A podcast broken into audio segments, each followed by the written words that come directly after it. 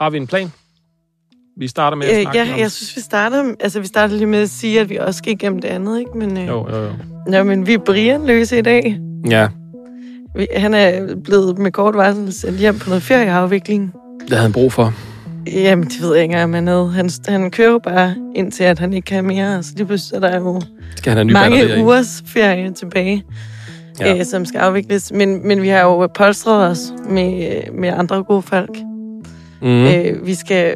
Senere skal vi have Pierre Mathisen, der er mangeårig politisk journalist, og nu sidder han nede i vores gravergruppe og fortæller om nogle af alle de her sager med Søren Papes mand.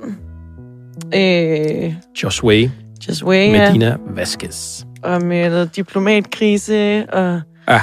ja, og nu senest jo, jo et større arbejde, der er blevet sat i gang for ligesom at få øh, tøjlet de her historier. Hvad handler den her podcast egentlig om? Politikere, som ikke stiller op og som ikke svarer på noget. Når de andre stopper, så fortsætter vi. Den vind, der blæser hatten af dem. Det er for selv at være tidligt. Du er ikke uden humor, for jeg var klart. Prøv at høre, det der var jeg ikke særlig begejstret for. Det er et irrelevant spørgsmål. Vi har hørt alt. Vi har set alt. De kan ikke snyde os. Du lytter til podcasten Ingen Kommentarer. Øh, men først har vi dig med, Cecilie Guldberg. Ja. Til at snakke lidt om tallet fyrre tusind. Ja, det er ikke engang dagens tal, det er flere dages tal. Det kommer jo fra øh, den debat, der blev afholdt søndag aften øh, på D R. Ja. Øh, hvor, jamen, kan du, kan du måske starte med bare lige at sige, hvad, hvad det overhovedet handler om, hvad det dækker over?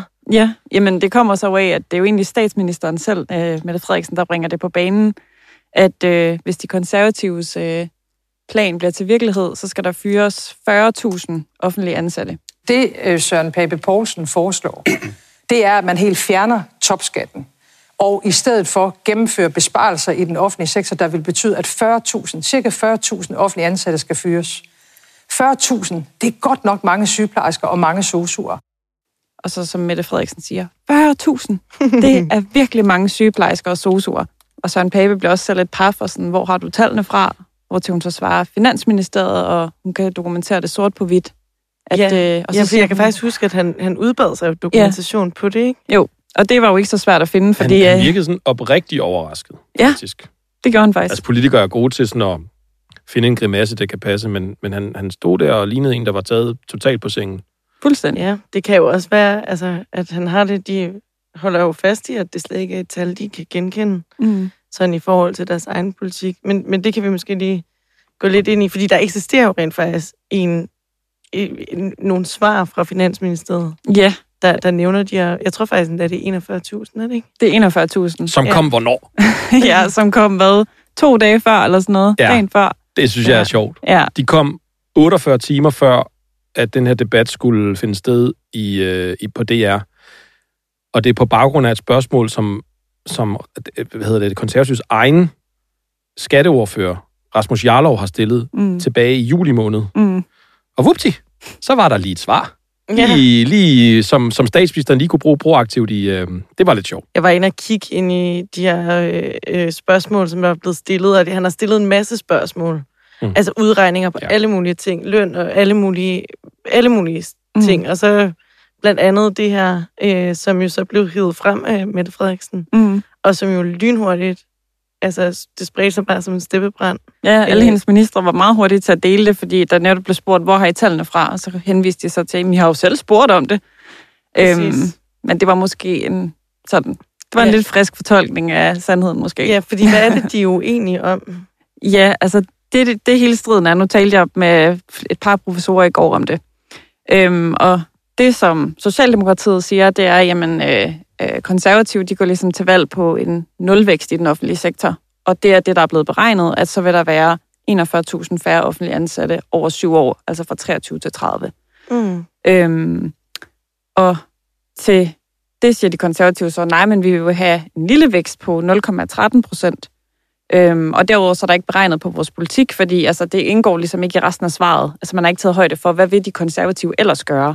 Som kan mm. få tallet til at pege i alle mulige retninger. Fordi, som jeg forstår det, så beregningerne lidt uanset hvad, ender med, at der vil komme færre øh, ja. folk, der skal være ansat, hvis at man har en nulvækst i det offentlige. Men kan du forklare, hvad, altså, hvad, det, sådan, hvad det konkret betyder? Jeg tror, der er ret mange, der ikke har helt styr på. Ja, altså, det er jo lidt svært at forklare, fordi det, som øh, ham professoren siger, er, jamen, altså, hvis man nu vælger at sige nul komma tretten procent, så vil det i stedet for være treogtredive tusind færre.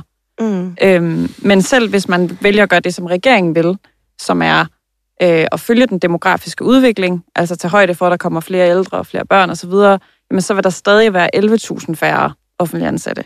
Og ja. man tænker jo hurtigt øh, sygeplejersker og sosuer og så videre, når man tænker mm. offentligt ansatte. Men altså, det er jo slet ikke det, det nødvendigvis handler om. Nej, øh, altså... Som, øhm, som jeg forstår det. En af, eller en af ja, de professorer talte mest med i går i hvad hedder det, økonomistyring, han siger, at, altså, at det er jo smart, at Mette Frederiksen gør det knep og ligesom skynder sig at sige, det er sygeplejersker og sosuer, for så er det det, man tænker, fyrre tusind, hvordan skal vi, hvordan kan det overhovedet lade sig gøre? Mm. Men han siger, at det, det, altså, det kommer jo slet ikke til at ske, fordi der er jo mangel på dem nu. Altså, mm. så, du fyrer jo ikke nogen, du mangler i forvejen. Øhm, så, så det vil jo snarere give sig udtryk i altså, ja, administration, kommunikation, forskere. Han var endda så fræk at sige, altså hans egen uddannelse, måske det var der, man skulle spare, ja. altså have nogle færre økonomer. Ja, fordi der æm... er jo ekstremt mange typer af offentligt ansatte, ja. øh, men, men det, det er da hurtigt det, man tænker på. Man tænker jo på de der sådan, ja. nøglefunktioner i sundhedsvæsenet tit. Øh... Jeg tror i hvert fald, det der, hvor, der, hvor de konservative så, og det kan vi jo måske snakke om, fordi hvad er det så, der sker bagefter? Fordi ja. der, der går jo så en... Og det er jo det, det er nu, nu kigger vi ja, ja, ja. i sådan en åndssvag valgkamp, hvor at det hele handler om et fucking tal. ja, og så du ved, næh, man kan ikke tolke tallet på den måde. Jo, man kan, nej, man kan ikke. Og så står vælgerne derude, og tæ- at de gider, det, der er jo ingen, der gider det der. Der er nej. ingen, der gider den der type valgkamp, hvor allerede inden valgkampen er sparket i gang, så står man og diskuterer om et tal på fyrre tusind, om, om man kan stole på det eller ej, om man kan stole på finansministeriets beregninger, eller om det er fupperfidus, som, som, som Søren Pape siger. Og det er bare sådan, altså det er meget svært at forholde sig til, tror jeg, for almindelige mennesker. Ja. Og det, og det er en meget teknisk snak, ikke? Men, det, bliver det, meget, det bliver meget teknisk. Og det kan hurtigt blive ekstremt kedeligt, men jeg sad herinde søndag aften mm. øh, inde på Ekstra Bladet, der skulle dække den her debat, og noget, der eddermame ikke var kedeligt, det var, jeg har jo ligesom sådan, eller vi har sådan Twitter-overvågningsværktøj, øh, hvor at... Tweetdeck. Tweetdeck, hvor jeg helt ærligt, altså det var, det var skiftevis en socialdemokrat og en konservativ, ja. der tweetede med mm. sekunders mellemrum. Ja. Altså det gik så stærkt, og det var bare ministre og alle konservative, ja. og det var bare påstanden om løgn, og alle socialdemokraterne, der sad og delte det her svar fra Finansministeriet. Altså, det var, det var virkelig... Der var krig ja. over det her. Men det er også, fordi hun spænder sig helt op, ikke? Jo, Mette altså... Frederiksen, fordi hun siger, det er sosuassistenter og sygeplejersker. Ja, og, og det er fyringer. Og ja, det er fyringer. Det er det, vi nemlig ikke har noget at vende. Det er jo mm. det, der egentlig er det helt store. Det er jo, at hun siger, at de skal fyres. Ja. Og altså, det står der ingen steder. Det er sådan, nej. og hvad, og hvad, fordi du talte jo så med Per Nikolaj Bukh, og hvad, er det, han siger, hvad, hvad siger han konkret om det her med, om man kan tolke ud af det, at det er fyringer? Jamen, men han siger, at øh, det der jo er, det er, at der er en kæmpe rotation i den offentlige sektor. Altså hvert eneste år, der er jo tusindvis af medarbejdere, der siger op, går på pension, skifter job, går i det private. Øhm, så snarere vil der være tale om, at man bare skal ansætte, jamen årligt er det jo så fem tusind færre. Mm. Altså... Så der er jo ingen, der bliver fyret. Det er bare færre genbesættelser. Og der kan man jo så vælge, hvad er det, man ikke vil genbesætte. Og der er det så, hans påstand er, det bliver næppe sygeplejersker, fordi dem mangler vi i forvejen. Og ja, det... man kan ikke, ikke genbesætte ubesatte stillinger. Det er jo det. Hvis det giver mening. Ja. Det tror jeg ikke, det gør. Men... Wow. det bliver sådan Lars Løkke. Ja. Mere og mindre, meget... Ja. Øhm, jamen selv hvis vi følger den demografiske udvikling, og det så bliver elleve tusind færre. Altså der var professorens påstand, jamen altså, hvem er det, der ved, hvad det rigtige antal offentlige ansatte er? Ja, ja, men og det er jo en, altså det er jo en størrelse, man hele tiden kan ændre på. Altså det, man kan det. jo hele tiden skrue op og ned. Ja. Så men... fyrre tusind i det i den sektor, som Socialdemokratiet ser, kunne måske godt være meget, men ja. Jo, men eller det er jo ikke kun for det, der faktisk egentlig slet ikke har snakket om. Nu var der jo den her debat i i i søndags. Mm. Men der er jo der er jo der er jo et menneske, der står, der er sådan en grå, sådan forsvunden fuldmægtig. Jakob Ellemann. Han er jo også statsministerkandidat. Nå, og ham er der ingen. Nej, det havde simpelthen fuldstændig svidt ud. Jamen, han er væk. Han, er, ja. han, har, han står bare, det, han, han fortoner sig. Det er sådan en tåge, der bare sådan er over i hjørnet. Rolig. Ja. Jamen, når man, jamen alt, det er jo det, det eneste, det handler om nu. Det er ja, jo socialdemokraterne, er de, de går efter de konservative, de konservative går efter socialdemokraterne, og så kan Jakob Ellemann, han kan ligesom sådan bare... Står der flagrer ud og det er jo, med sin elafgifter. ja, ja, ja, lad os sænke elafgiften. Men han siger dog en ting, som jeg synes var lidt interessant, og det der, eller som jo sådan sætter en streg under, tror jeg, at det er mange almindelige borgere, den måde, de har det på, det er, at når han er nede og hente sit barn i børnehaven, så kan han ikke pege på en dernede, der ikke skal være der. Mm. Og det, jeg tror, der er rigtig mange, altså nu har jeg også selv haft, øh, hvad hedder det, nære, øh, der er indlagt på hospitalet, det, det kender alle til det her med at være i kontakt med sundhedssystemet. Når man kigger rundt på de der afdelinger, hvem er det, der ikke skal være der, ikke? Og er, er det så nogen ude i kommunikationsafdelingen? Ja, det er det måske, men igen, hvis man regner ud, hvor mange kommunikationsansatte der er, at det der flæskelag eller flødeskum, som Mette Frederiksen kaldte det, hvor mange vil du så fjerne, ikke? Mm. Det er svært. Det er svært at sætte, sætte, tal, sætte tal på, så det kan godt være, at den rigtige størrelse på den offentlige sektor er mindre. Men hvor ligger det henne, og hvem er det, der skal fjernes? Og hvorfor er der ikke nogen, der svarer konkret på, hvem mm. det er, der skal fjernes? Det er jo også, fordi det er vælgergrupper, formentlig. Ikke? Så vi står, vi står bare i en situation, hvor du kan sige, jamen det kan godt være, at det ikke er fyrre tusind, det kan godt være, at det ikke er treogtredive tusind, men er det er elleve tusind, så... Mm. Altså, du ved, er det overhovedet realistisk? Men der er jo ikke valgkamp endnu. Og, øh... Jo, der er... Ja. Men tak, fordi du i hvert fald kom og fortalte om det, Cecilie. Selv tak. Jeg tror, vi alle sammen følger med i den her spændende debat. Ja. Jeg vil ikke være med i podcast. Vil du svare på et enkelt spørgsmål? Øh, nej. Vi, nu skal det være saftigt, fordi vi har lige talt om øh, det demografiske træk i øh, tyve minutter med Cecilie Guldberg og fyrre tusind og du ved... Øh, hvor, Nul, nulvækst i det offentlige. Ja, hvor den, ja. Hvor den, hvor den offentlige sektor ender henne. Nå, må man godt have sin telefon på bordet? Bliver vi du filmet? Du må gøre lige, hvad du vil. Ja, du bliver filmet. Du skal bare lade være med at vise din kode. Du er hermed G D P R underrettet. Ja. Vi opbevarer dine detaljer. Mm. Vi kan simpelthen ikke gå fra at snakke om offentligt ansat og demografisk træk til at sidde og snakke om G D P R-arener. Jo, det kan vi, fordi, fordi nu bliver det konkret. Hvor bliver det? Nu bliver det rigtig konkret og saftigt og tabloid. Men, men hvor har I egentlig gjort det, Brian? Jamen, han er sendt hjem på ferieafvikling. Okay. Må ikke han sidder ude på Frederiksberg og kugelure? Jeg skulle ja. have været på ferie overlov nu. Jeg har været nødt til at skyde det på grund af det her. På grund af, på grund af valget? Nej, på, på grund af, af den historie, af den her historie, vi skal fortælle om. Det siger noget om, hvor, hvor, hvor saftige de er. Ja, ja. Det er juicy ja. news. Ja. Det er jo Per Mathisen, vi har i studiet, skal vi lige sige. Æ, en af Ekstrabladets øh, grand young men, som jo i mange år har været på, på Christiansborg-redaktionen, og, mm. og som nu sidder som, som graverjournalist, og har dækket de seneste uger nogle historier om de konservatives formand, Søren Pape Poulsen, og hans mand, Joshua Medina Vazquez. Poulsen. Poulsen. Ja, de er jo gift. Ja, ja for nyligt i efteråret, ikke? Jeg tror, at datoen er hemmelig, men altså, de bekræftede det i slutningen af året sidste år, at de var ja. blevet gift på Rådhuset. De gjorde det, fordi vi kunne se det lige pludselig, det optrådt i, i et af erhvervsregistrene, at, at der stod Poulsen bag... Bag, bag Joshua Medina Vazquez' efternavn. De kan gemme noget for Ekstrabladets journalister. Nej, det kan de ikke. Og i mange år har de jo snakket om, at de skulle have et domkirkebryllup op i Viborg. Det, det er så ikke blevet til noget, så de er jo så... Øh, jeg ved faktisk ikke, hvordan de... Lad os se, de om det nogensinde bliver til noget. Ja. Fordi det, vi skal snakke om i dag, det er jo et... Øh, jamen, jeg ved, jeg ved ikke engang, hvad man skal sige. Et spind af løgne. Øh, umiddelbart. Måske kan Per lige kort opsummere. Mm, gerne. Hvad, hvor, hvor de her historier egentlig startede henne? Jamen, historien startede jo... Øh, altså første gang, at øh, offentligheden blev opmærksom på Joshua Søren Papes mand, det var jo, at da Søren Pape præsenterede ham på det landsråd i to tusind og fjorten, hvor han selv blev valgt som øh, øh, formand for Det Konservative Folkeparti. Og det gjorde han jo så med ordene, at her er han, Joshua er fra Den Dominikanske Republik. Hans onkel er præsident for Den Dominikanske Republik. Så er man ligesom i gang i hvert fald. Ja, og, han er, og, og, og man har kunnet læse i flere artikler, faktabokse, og at, at det er et faktum, at, at præsidenten Øh, er Joshuas onkel. Nogle steder står der, det er hans farbror. Og det har jo ligesom været en sandhed her i Danmark i de her otte ni år. Ja, fordi det er jo blevet gentaget mange gange. Altså, det har jo været en konsekvent en del af fortællingen omkring den her mand, øh, ja, der så, trådte ind i Papes liv. Ja, så finder vi ud af, at øh, så prøver vi at undersøge det. Det er jo ikke sådan lige til, så det har taget noget tid. Øh, så finder vi jo faktisk ud af, at øh, ifølge de her officielle dåbsattester, navneattester, vielsesattester, dødsattester og sådan nogle ting, så kan vi bare se, at øh, der er, vi kan ikke få øje på noget onkel-nevø-forhold. Vi kan ikke få øje på noget familiært bånd overhovedet. Øh, og det er jo så den historie, vi skrev for et par uger siden, at, øh, at Joshua slet ikke var nevø til den her øh, præsident. Nej, og de siger jo, at de ligesom er fra den, den samme del af øen, og de deler jo sådan set også... Øh Medina efternavnet, øh, øh, Joshua og den tidligere præsident. Men der er simpelthen bare ikke, der er ikke dukket noget som helst op.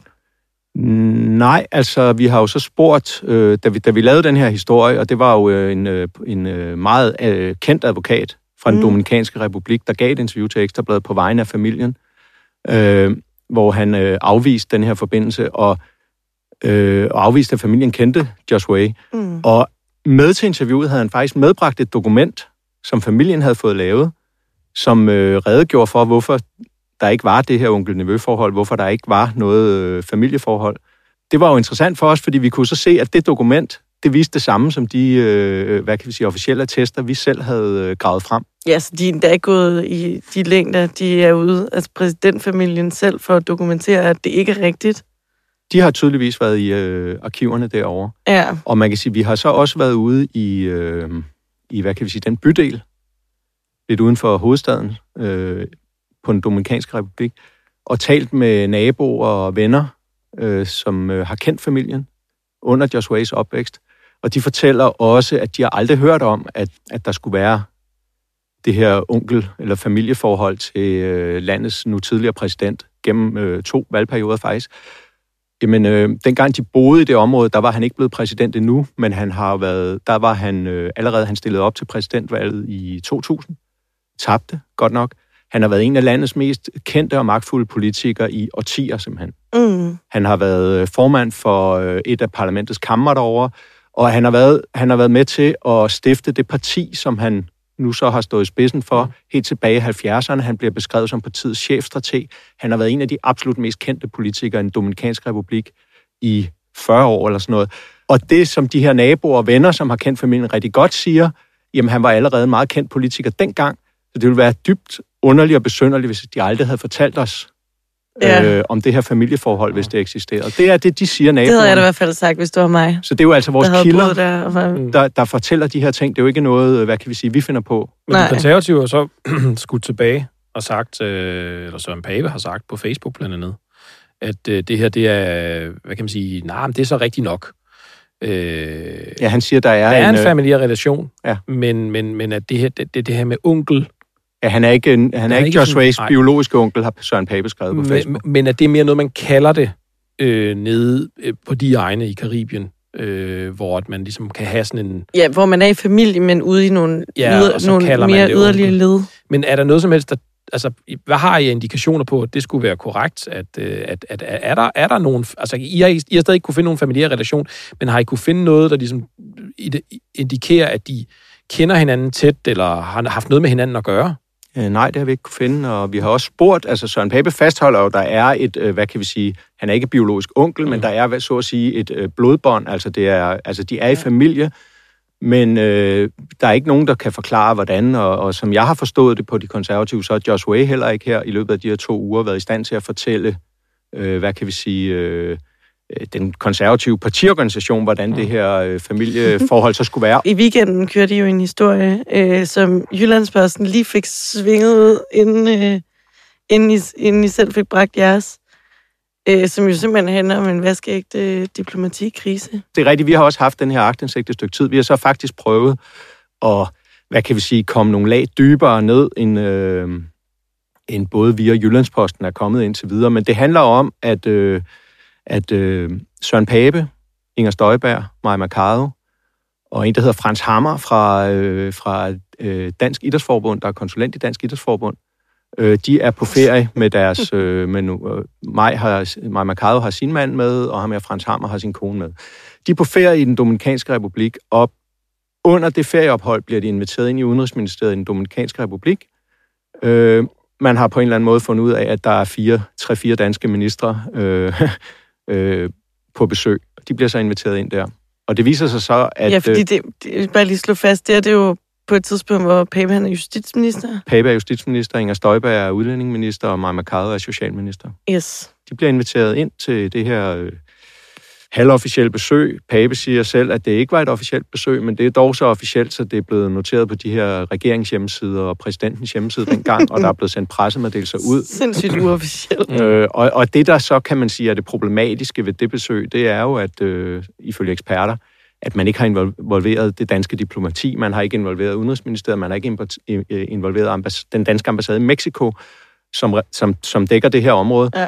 Øh, så det er rent tilfældigt, at øh, øh, den dansk-svenske konsul på den Dominikanske Republik opdager, øh, hvad kan vi sige, medieomtale af det her besøg, og han orienterer så øh, ambassaden, som orienterer hjem til Danmark. Hvad kan man sige, hvad er et eller andet sted egentlig problemet i det? Fordi vi har også tidligere skrevet om Lars Løkke, der har været på tur til Dubai, og så er han lige blevet inviteret op og fået en kop kaffe hos, øh, mm-hmm.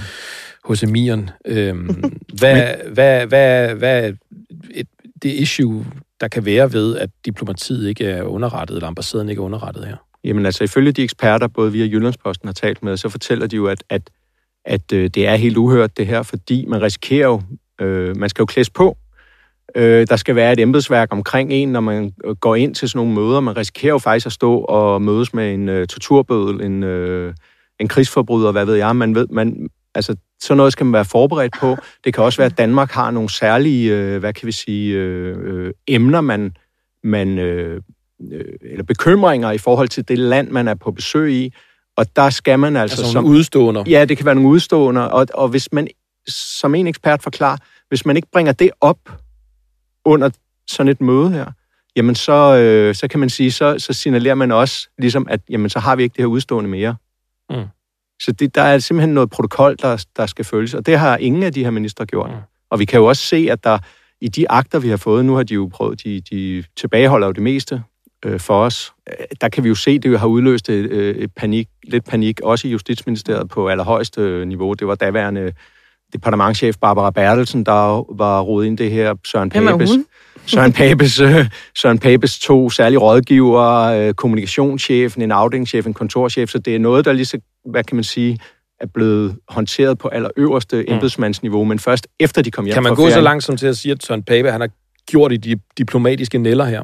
Ja, det kan man jo ifølge eksperterne, ikke? Og vi har jo også talt med Lars Løkke om det, og han siger jo også, at det er, det er en fejl, og det er, øh, det er en klar fejl. Og han har selv øh, erfaring med at tage på ferie og holde møder med både Netanyahu og emir ja. og sådan noget i, i, i, i andre lande, ikke? Men det Lars Løkke sådan set siger, det er... Han er en erfaren mand på mange ja, måder. Ja. Et, når han har gjort det, så har han involveret hmm. ambassaden, øh, det vil sige Udenrigsministeriet. Han... To, han siger, det kan være svært at undgå, når de finder ud af, at ja. man kommer til de her til, til andre lande som øh, frem, øh, højtstående minister i Danmark. Jamen, så kan det være svært at undgå at blive inviteret til, øh, til den her kop kaffe, eller hvad det er, når, man, når de opdager, man er der. Og det Løkke i hvert fald understreger, det er, at når han har været i de situationer, så har han øh, involveret øh, ambassaden. Men, okay, jeg skal lige forstå, de holder jo fast i, at det, her, det er en, sådan en privat tur, ikke? Mm. Hvad, ja. ved, ved vi hvorfor, at mig og Inger og Søren var på ferie sammen? Nej, men jeg tror, altså, jeg vil sige, jeg var da lidt overrasket over, at Mai Mercado var med på turen, men, men, men Inger Støjberg og, og Søren Pape og Joshua, de har aldrig lagt skjul på, at de er, øh, der er, et at de er at der er et, et, et privat venskab der, og det er jo mm. det er der jo ikke noget øh, mærkeligt i, at man kan jo ligesom få venner, og altså det er meget almindeligt, at man får nogle venner på sin arbejdsplads. Ja, og det, det, jo, det, det her kunne være mig, hun bare ikke skulle noget de dage. Nå, ja, det, det ved jeg ikke. Men jeg ved, jeg, jeg, kender, jeg, jeg, jeg kender ikke deres, hvad kan vi sige, hvor dybt deres venskaber stikker der. Nej. Men i dag har I så en anden historie. Pa- Pape i panik. Ja, det er, en, det er en lidt sjov historie, synes jeg. Ja, men hvad, hvad, hvad, fordi det er, det er en lidt kuriøs historie, men kan du, ja, prøve, kan du prøve at forklare, hvordan den opstår? Jo. Og hvad, og hvad den jo. dækker over, fordi det synes jeg, det er ret sjovt. Ja, det er... Øh... Vi har været på i den Dominikanske Republik af flere omgange, øh, og, og her senest så er det så øh, øh, vores kollega Kristina Ehrenskjøl og vores fotograf Per Rasmussen, der er derovre på en reportagetur og øh, researchtur. Og som et led i den research, så har de så lavet, sat et interview op med rektor på Joshuas gamle gymnasium. Og øh, under det interview med rektoren, så fortæller han, at jamen, det er jo da sjovt, fordi Joshua var, var faktisk på besøg her for et par dage siden. Og så er Kristina Ehrenskjøl, hun er jo kvik.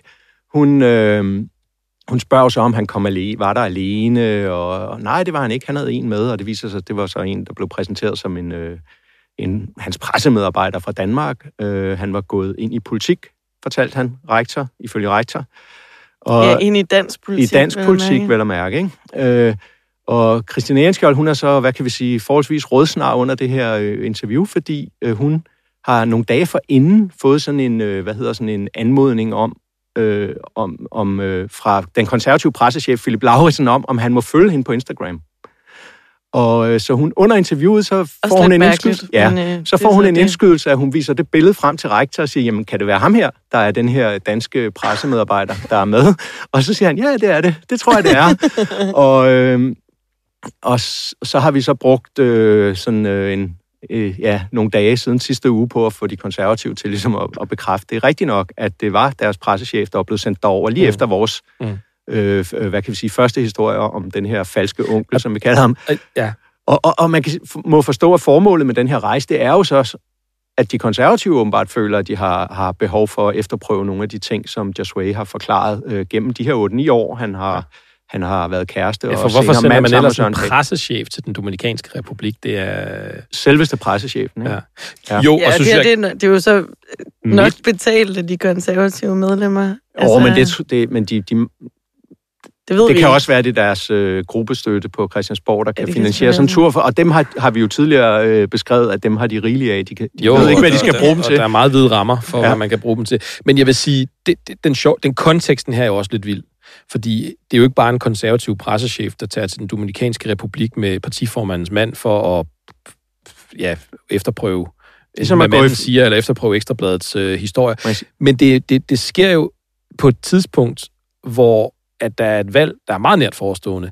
Det sker på et tidspunkt faktisk nærmest sammenfaldende med, at de konservative jo melder nye øh, hvad hedder det, politikker ud, blandt andet klimaudspil, som øh, pressechefen ikke var, var deltagende. Øh, altså, vi, vi var selv til det, til det udspil, øh, det fremlæggelsen af det udspil på Christiansborg.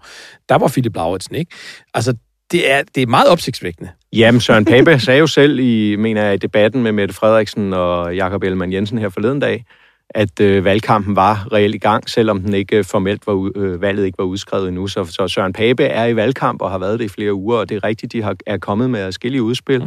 Det er ligesom øh, højsæson for pressemøder og politiske udspil. Ja.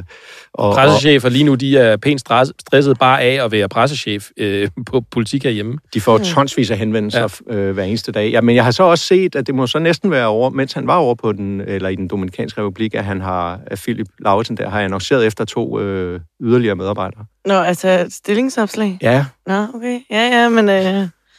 Hermed givet videre for åbent mikrofonen, hvis der er nogen, der står og mangler et job. Noget af det, jeg tænker over... Øh... Rejseaktivitet inkluderet. Der står i hvert fald, at man ikke skal regne med, med otte til seksten øh, arbejdstider. øh, nej, noget af det, jeg tænker på, er, altså, hvis de rent faktisk har taget derover for at efterprøve de her ting, øh, og så er de hen og snakker med rektoren. Jeg kan forstå, at de laver sådan en video med Joshua og rektoren, hvor... Noget af det her så hæfter mig ved, at rektoren her, han siger jo, at Philip Lauritzen, han ikke kan tale spansk. Ja, det er også rigtigt. Og så tænker jeg bare, står Joshua så foran Philip Lauritzen og snakker med rektoren på spansk, og så står han bare her og siger, nå, men det her, det er min pressemand, og jeg er gået ind i politik, og Philip, han står bare ved siden af, jeg aner ikke, hvad der bliver sagt. Ja, det er jo det, rektoren siger. Rektoren siger faktisk også, at, altså, at, at Philip Lauritzen ikke kunne, kan, kan tale spansk, og det... Ja. Det bekræfter øh, de konservative også. Så, så derfor af gode grunde ved han ikke, hvad, ved de konservative ikke, hvad Joshua og rektoren egentlig har talt om. Spændende. Er der mere på vej? Ja, det er der. Øh, der kommer jo den her historie ud senere i dag. Altså, den er allerede i en trykte avis om, at, øh, at øh, Joshua ifølge den her rektor vil gå ind i dansk politik. Ja, øh, ja og det afviser konservative altså også, ja, at, han, ja. at han er. At ja, han er og, og der siger de konservative så, at rektor må have misforstået noget. Ifølge Joshua.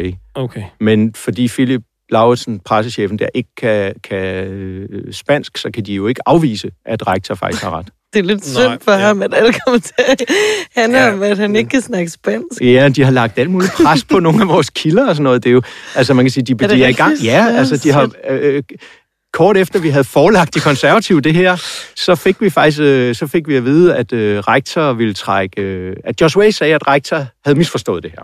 Det skrev de så til os. Ja. Og derfor skulle vi kontakte rektor igen, så han kunne korrigere den her misforståelse. Ja.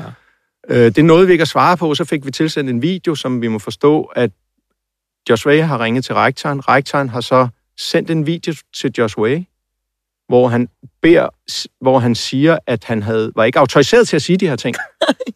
okay. han tager, men, og den har de så sendt til os. Nu har vi fået oversat den. Der, der siger rektor altså ikke, at han har sagt noget forkert, eller har misforstået noget. Ja, han siger, han ikke var autoriseret. Han ja, han siger bare, at han ligesom har brugt en form for tavshedspligt, eller et eller andet. Jeg ved ikke, hvad det er. Men altså, det er jo, det er jo det er, så rektor tager sådan set ikke afstand fra sin, øh, sin, sin oplevelse af det møde med Joshua.